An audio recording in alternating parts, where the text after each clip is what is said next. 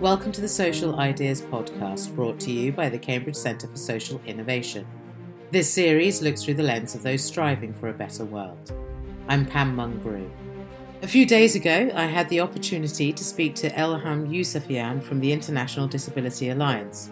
I am a woman with disability myself. I was born blind and I'm from Iran. Afghanistan is our neighbor. There are a lot of Afghan refugees and immigrants in the country. So I have spoken to many Afghan families who resided in Iran. And at the same time, in my job, I am covering the impact of armed conflict on persons with disabilities. And this is how we notice that when there is a conflict, when there is an emergency, we people with disabilities, or as you put it, disabled people, are the first to be forgotten and easily uh, forgotten. I asked Elham what her role as Inclusive Humanitarian Action Advisor has taught her about the impact of conflict on disabled people. I hear this argument that not everyone, people without disability or quote unquote healthy people, are in danger. So, what do you expect about people with disability? And this again reflects that for many people, our lives are as less of value or less important. They protect disabled people only if and when they finish protecting others. We are an afterthought.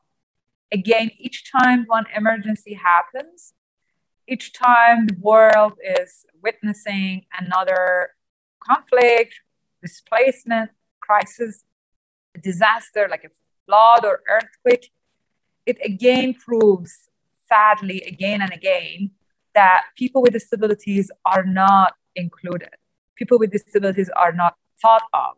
We are afterthought and kind of a luxury. If they do everything and they have some time, maybe they will say, oh, yeah, by the way, there are a group of disabled people. So, unfortunately, in this situation, uh, and the context of Afghanistan, we're going to talk about it a little bit later, but is specifically riskful for women, specifically riskful for people with disabilities.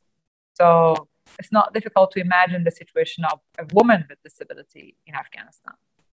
You know, let, let's talk about what's been happening in Afghanistan for the last couple of weeks. I mean, you know, the pictures of desperation that are coming out are are shocking. You're seeing people hanging off of planes.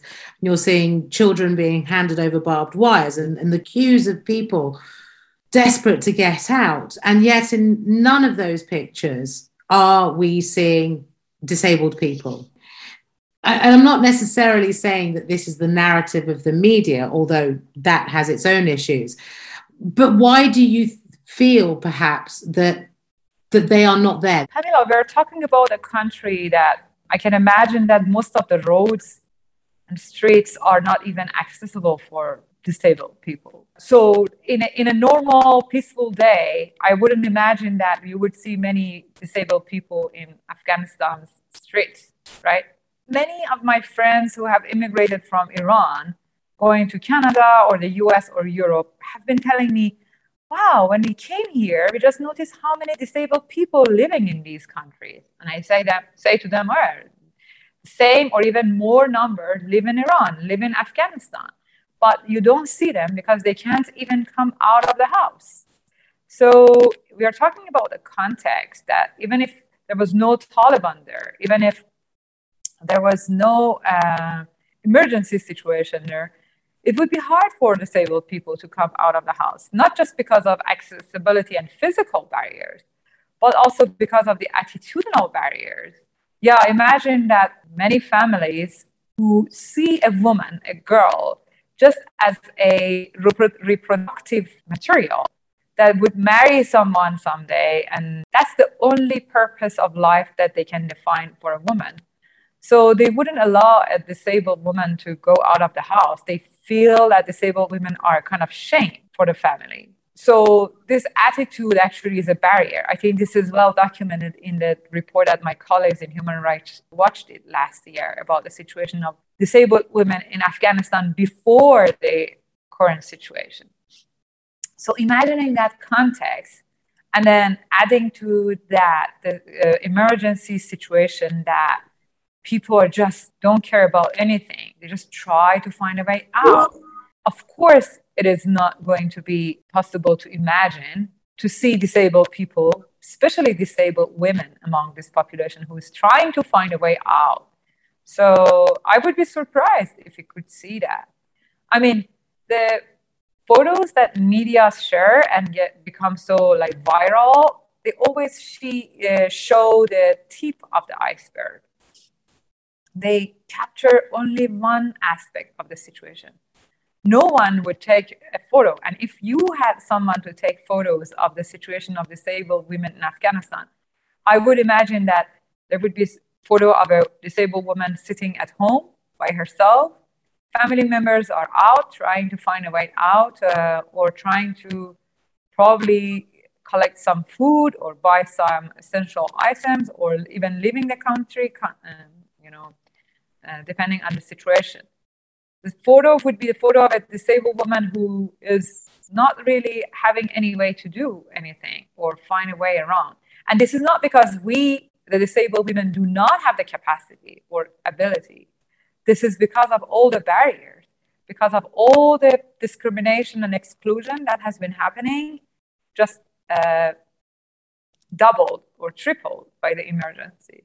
In your role as the Inclusive Humanitarian Action and Disaster Risk Reduction Advisor for the International Disability Alliance, what are your thoughts and feelings around the issues of the impact of conflict and displacement on women with disabilities, uh, just in general? Despite all the challenges, it is documented that women with disabilities face more risk of violence, and abuse are more likely to be left out when the evacuation happens and very more likely to not to be able to continue the journey of displacement and even if they reach some sort of displacement camp they face additional barriers the good news is that i mean i don't know if it's good to describe it as the good news but two years ago the un security council adopted a resolution 2475 for the first time calling for inclusion and participation of people with disabilities in armed conflict. This is a very strong resolution, and if really implemented, any statement, any action by the UN Security Council or all governments, because we know that Security Council resolutions are mandatory, obligatory for all governments who are members of the Charter of the United Nations. If people would be would supposed to respect this resolution, then we would have been, or we should have been, visiting and noticing uh, inclusion of people with disabilities in any action taken to protect civilians in Afghanistan. Well, I don't want to talk about the unexpectedly or maybe expectedly weak role of the United Nations Security Council about this, this crisis in Afghanistan because this is a political conversation and we are not here to have that. But I really hope that whatever they do, and I know that they are working on some resolution, I don't have the most recent update today. They make sure to include people with disabilities in any measures, whatever that measure is. I hope that they make sure to include people with disabilities and this resolution that was adopted by themselves yeah, so we know that people with disabilities, especially women with disabilities and children with disabilities, are at higher risk when there is a conflict. Because, you know, when the family is fleeing or escaping the situation, first of all, it's very likely that women with disabilities are being left behind. Because imagine that the assistive device, the wheelchair, is broken because of the conflict, or the family needs to be very quick so they cannot carry or support a person with disability in some contexts, people with mental health conditions or intellectual disabilities, unfortunately, are being left behind purposefully because they feel that it's not easy to take them along in that journey. And then during the journey, as accessing the very essential services such as food, water, uh, sanitation, or hygiene would be difficult. So families uh, would struggle, and maybe sometimes uh, the family member with disability would be left in the middle of the journey. If, you know, right now the situation is so difficult in Afghanistan. So um, many like bordering countries are like not opening their borders for Afghan refugees. So we don't even see a successful flood of displacement people going to neighboring countries for a temporary time.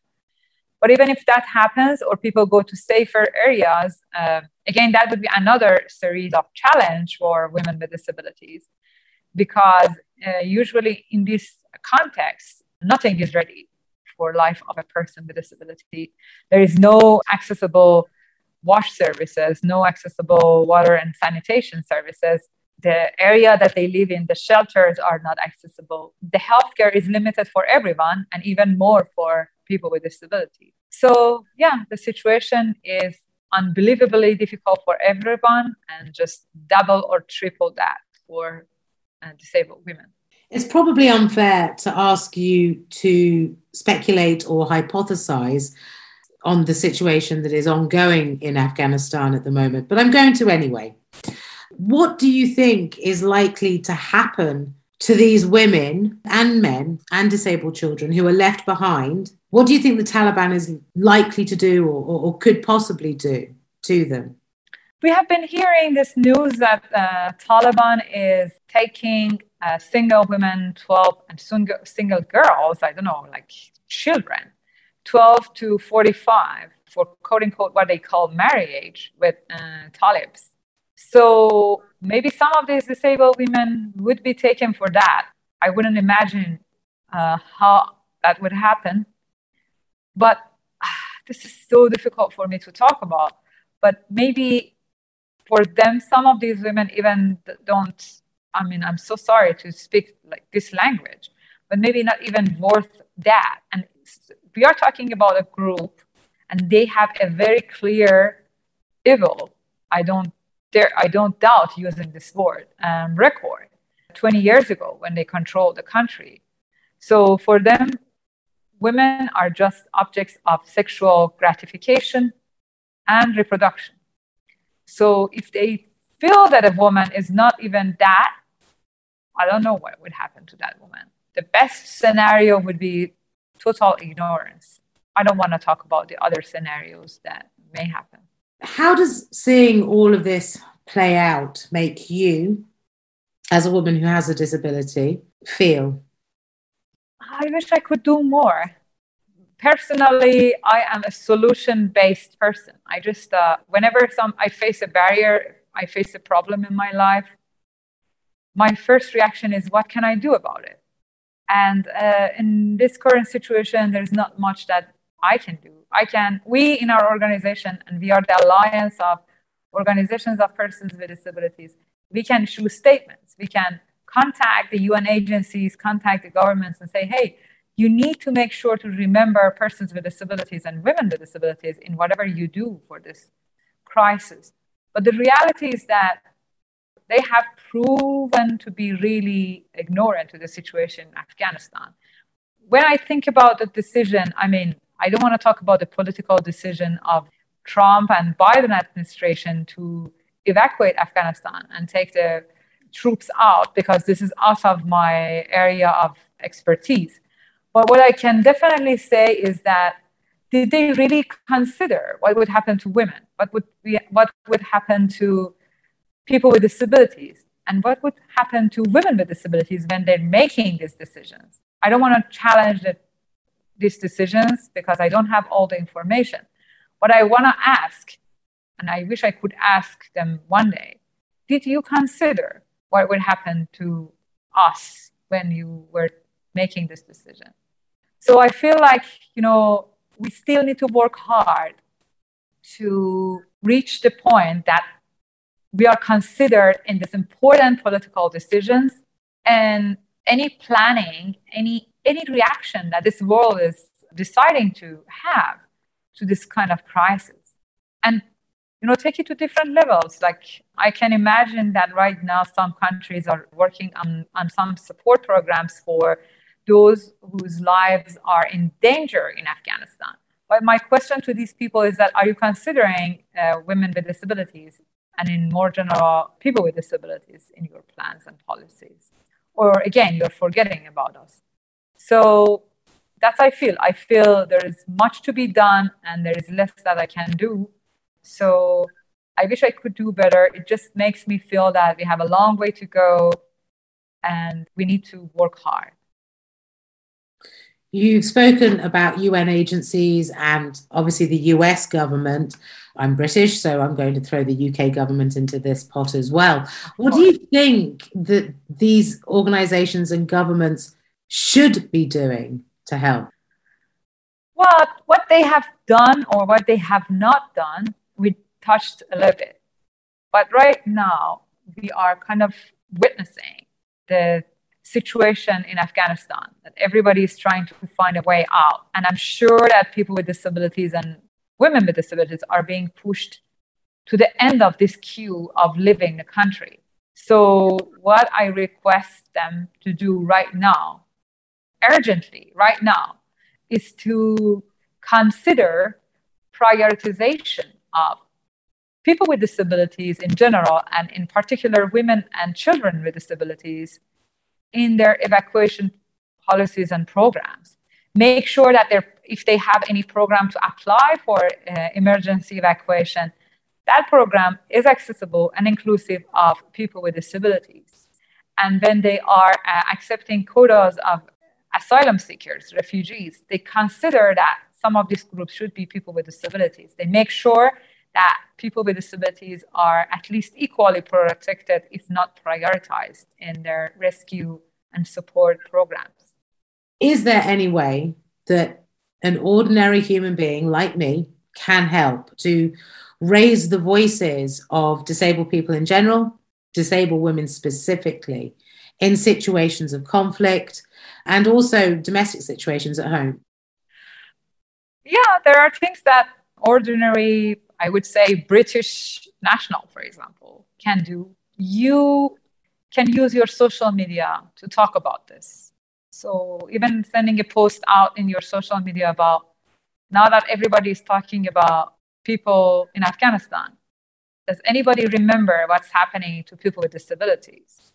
Even that single post that maybe like 50 people, 100 people, 1,000 people would see, that would make a change because they would do the same in their own, and that would uh, make the chain of uh, awareness raising and sensitization. Then you can also write to your human rights organizations, uh, your government. There, you can you can be part of the advocacy and write and say, "Hello, X organization. I know you're working to support people in Afghanistan. I just wanted to remind you, please, to make sure to include people with disabilities and women with disabilities in your uh, support programs, whatever that program is. And maybe at later stage, when refugees arrive in your country, there would be volunteer programs that maybe you can join. For example, to make sure to support people with disabilities and women with disabilities who arrive in your country, to support them, to take them around, to make sure that this adaptation process goes smoothly for them if you are donating something to organizations who support people in Afghanistan, be more careful. Look which organization is talking about supporting women with disabilities, supporting disabled people, and prioritize them in your donations and highlight them and encourage everyone else to uh, donate to those organizations and write to them and say, hey, I wanted to donate to your organization, but I see you do not talk about people with disabilities. You do not talk about women so I wanted to say, please do that. That would be a very strong way to encourage them to be more inclusive. These are just some things that I could think of, but I guess there would be more if, uh, based on the context that each person is. Thank you. Is there anything else you would like to add? Everyone is speaking about civil society in Afghanistan, like how Taliban would be against any kind of civil society, any kind of NGO activities. And I want to highlight that there are NGOs we call organizations of persons with disabilities or disabled people's organizations, OPDs or DPOs.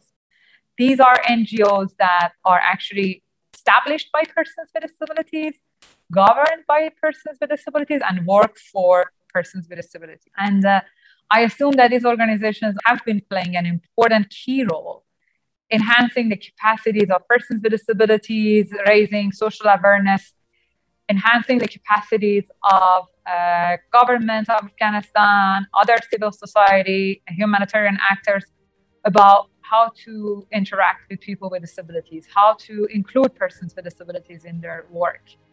And now that this situation has happened, I assume that these organizations are also damaged. So I just want to highlight that the role of these organizations, these small but very important actors who have been playing an important role on the ground. And right now we don't know what's happening to them.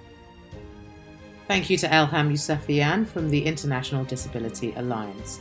You can find out more about the Cambridge Centre for Social Innovation by following us on Facebook, Instagram, LinkedIn, Twitter, and YouTube.